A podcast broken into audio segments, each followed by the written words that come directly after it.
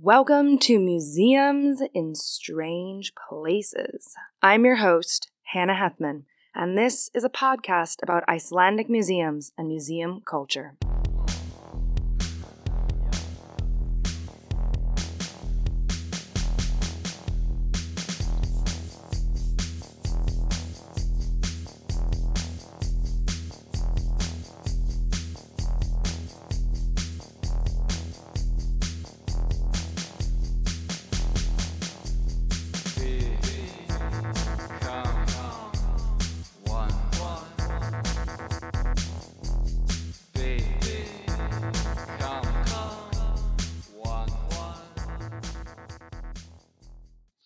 That's what people like really is that they can touch things. They can do things make noise if they want to and yeah. There are some people that take the instrument and make noise when other people are trying to listen on headphones just to punk it up you know so. The revolution will be catalogued after our lovely visit to the Árbær Open Air Museum in the last episode, I thought the time was right to ditch the establishment and descend into the Punk Sop Islands, the Icelandic Punk Museum, to interview the museum's curator, Svarte Alfur. That's Black Elf in English. I'll let Svarte describe his punk style in a minute, but I wanted to also call your attention to the sound of his many piercings jangling in the background here and there during our conversation. So I am standing at the top of the public toilets, old public toilets in Iceland, and all around me are tourists and bright lights and beautiful things. But then right here is punk music. So we're going to go down and, and see what that's all about. All right.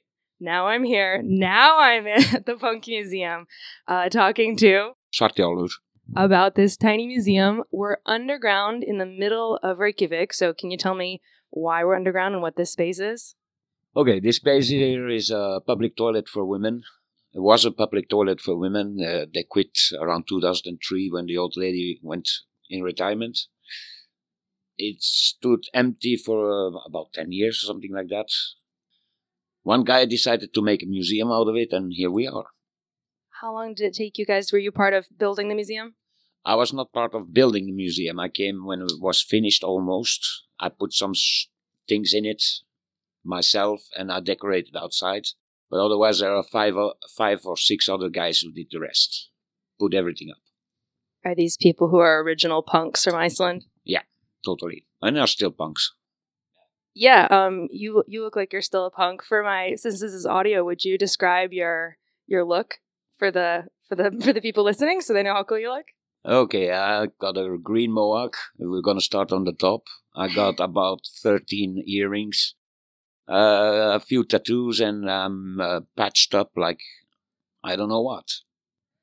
I think probably. I mean, I'm not I'm not much of a, a punk historian. I think probably when people think of punk, Iceland's not the first thing they think of, especially since a lot of my audience is going to be Americans and Brits, and when they think of Iceland, they're going to think like you're talking before of the, the Northern Lights and and sheep. Um, so so what's so special about Icelandic punk? Why was there a punk scene in Iceland? Well, the punk scene here in Iceland became uh, came here just as uh, any in any other country.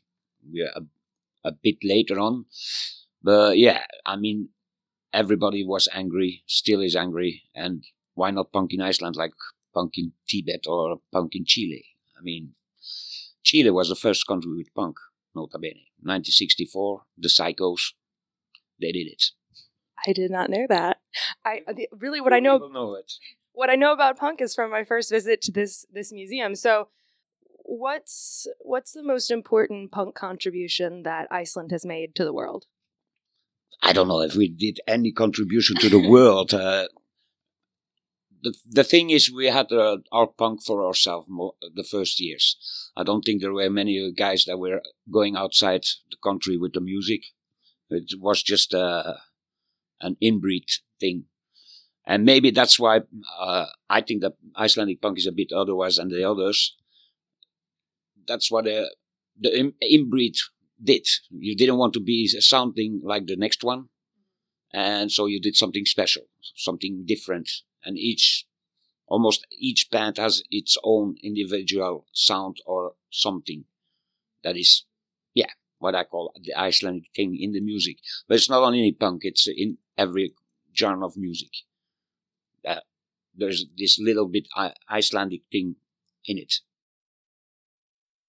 Why does Iceland need a punk museum? Is this for the people in Iceland, forgot about um, the people who came before, or is this for the tourists, or who's this place for? It's for everybody. It's uh, the idea was it's 40 years ago that the Sex Pistols uh, song "God Save the Queen" in the boat, and 2017 is 40 years, and that was the reason why we opened it up. It was just to commemorate the punk era and it's for everybody. I mean, we get kids here, we got old people that are just rockers or and have haven't a clue about uh, the punk, and everybody walks out more or less smiling. So I don't know. It's a bit of educational.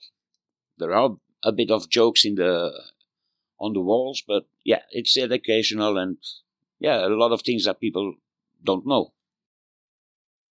What's what's your favorite? I mean, this is a small museum. You've got one big room, a hallway, and a few stalls, and you have to squeeze in and out of the stalls to read all the text, which, as you said, is is pretty funny.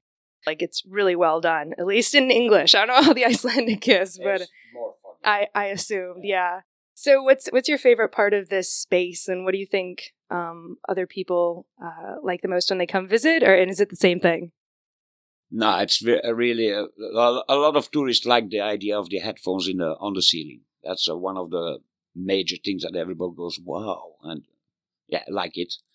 My favorite thing, I don't have any favorite thing. I think that in this museum is just it. There's everything, you know, the writing on the walls, the everything. I, I can't I can't say there is something more interesting than uh, something else. I mean, it's funny, it's educational, it's history. So yeah. I kind of think it's a work of art too. One of my favorite little touches is just like the the tape in the um the the audio or videotape just like in the urinals. Um, it's just like a little touch, and and I like it. You kind of feel like you're you're in a different space. All of a sudden, you're sunk right out of the middle of of downtown tourist Iceland into this kind of cool cool Icelandic history. So, uh, let me think. Um, I did not prepare for this. I figured we'd wing it. Do you go to other museums in Iceland, just out of curiosity? No, not not as such. Uh, I've been to a few, of course, uh, but no, I, I still have I have to go to the Penis Museum. I still haven't been either. This is going to be a recurring theme in all my interviews, I think. Yeah, no, no, I'm not a museum person as such. That's yeah. not really me. What is the most interesting thing in punk history that you think if someone needs to walk out of here kind of getting something and being inspired by or kind of one moment in the history that that is worthwhile for for Icelanders or for for foreigners? I don't know. Maybe I, I really don't know. I mean, punk is punk. What is punk? Nobody knows. No, it's just do what you want. Yeah, I think maybe that's the contribution that we, as a whole, in the whole world, gave if we gave anything. I don't think so, but if we gave something that was just show people that you can do whatever you want and be yourself. That's basically it. What's the punk scene like in Iceland right now? The punk scene is good. Of course, uh, there are a few guys who look like me. Uh, everybody's uh, in the regular clothes that you get in the in the shops, and, and nobody does anything with it anymore, and nobody's writing on their clothes or putting patches on it. But the music scene is really good. We got uh, a lot of bands, both new and old bands, still playing, and we got a lot of girls in the scene, which is there always have been girl bands or girls in the bands, and I think that's one of the characteristic there are more than in, in England or America, where it was male dominated all the time. We, here we had a few girls who were on the top. So, yeah, I don't know what we gave to the world. who cares? So I guess the the punk scene, this punk spirit, is still alive in Iceland. Yeah, yeah, totally, and even in people who are not listening at punk.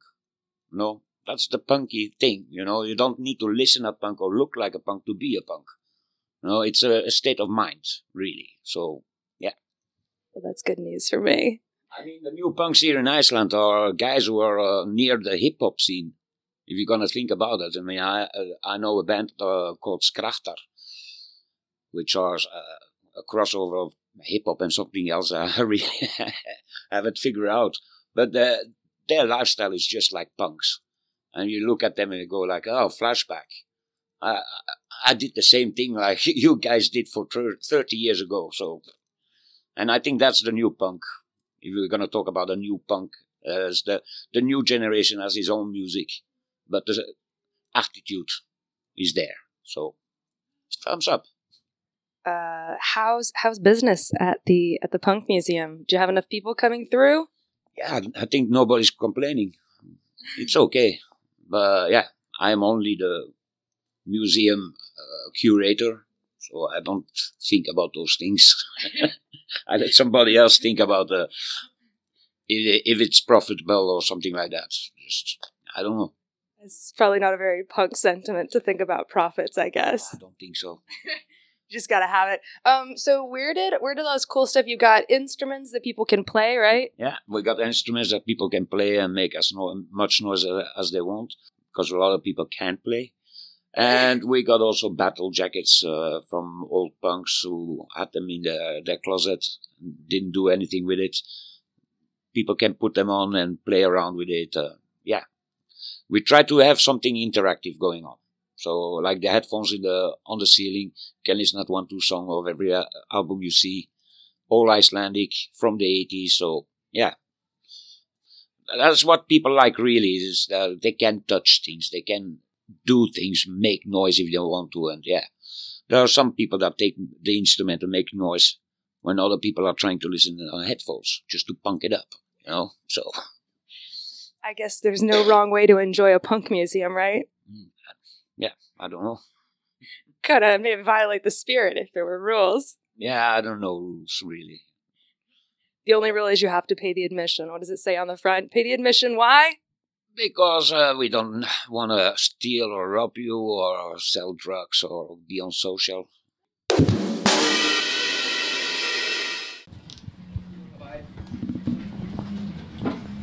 While I was putting away my recording equipment, I spotted some well dressed Brits geeking out over the battle jackets and instruments at the other end of the room. Go on, put it on.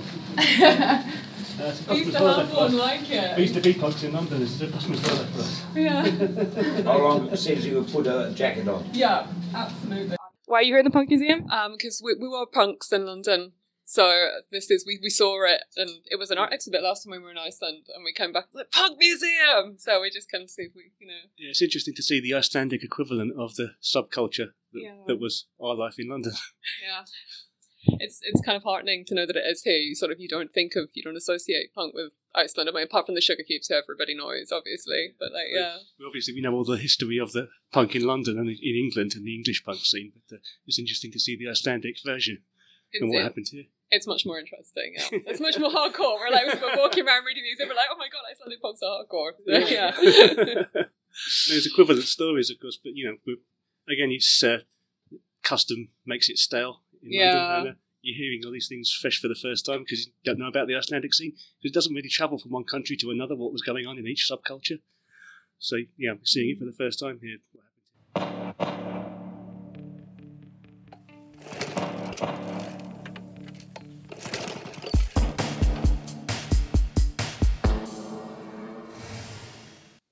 Thanks for listening and following along as I travel around Iceland talking to the people behind this country's amazing museums. The music in this episode is by the Icelandic band Skrattar and is used with their permission. As always, you can visit my website, hhethmon.com, to find links to their music, photos of the museum, and other behind the scenes and further reading goodies. You can find out about new episodes by subscribing on iTunes, by following me on Twitter at Hannah underscore RFH, or by visiting my website, hhethmon.com. That's H H E T H M O N dot com. If you post about the podcast on social media, please use the hashtag Museums in Strange Places. And now I'll let Skrattar play us out.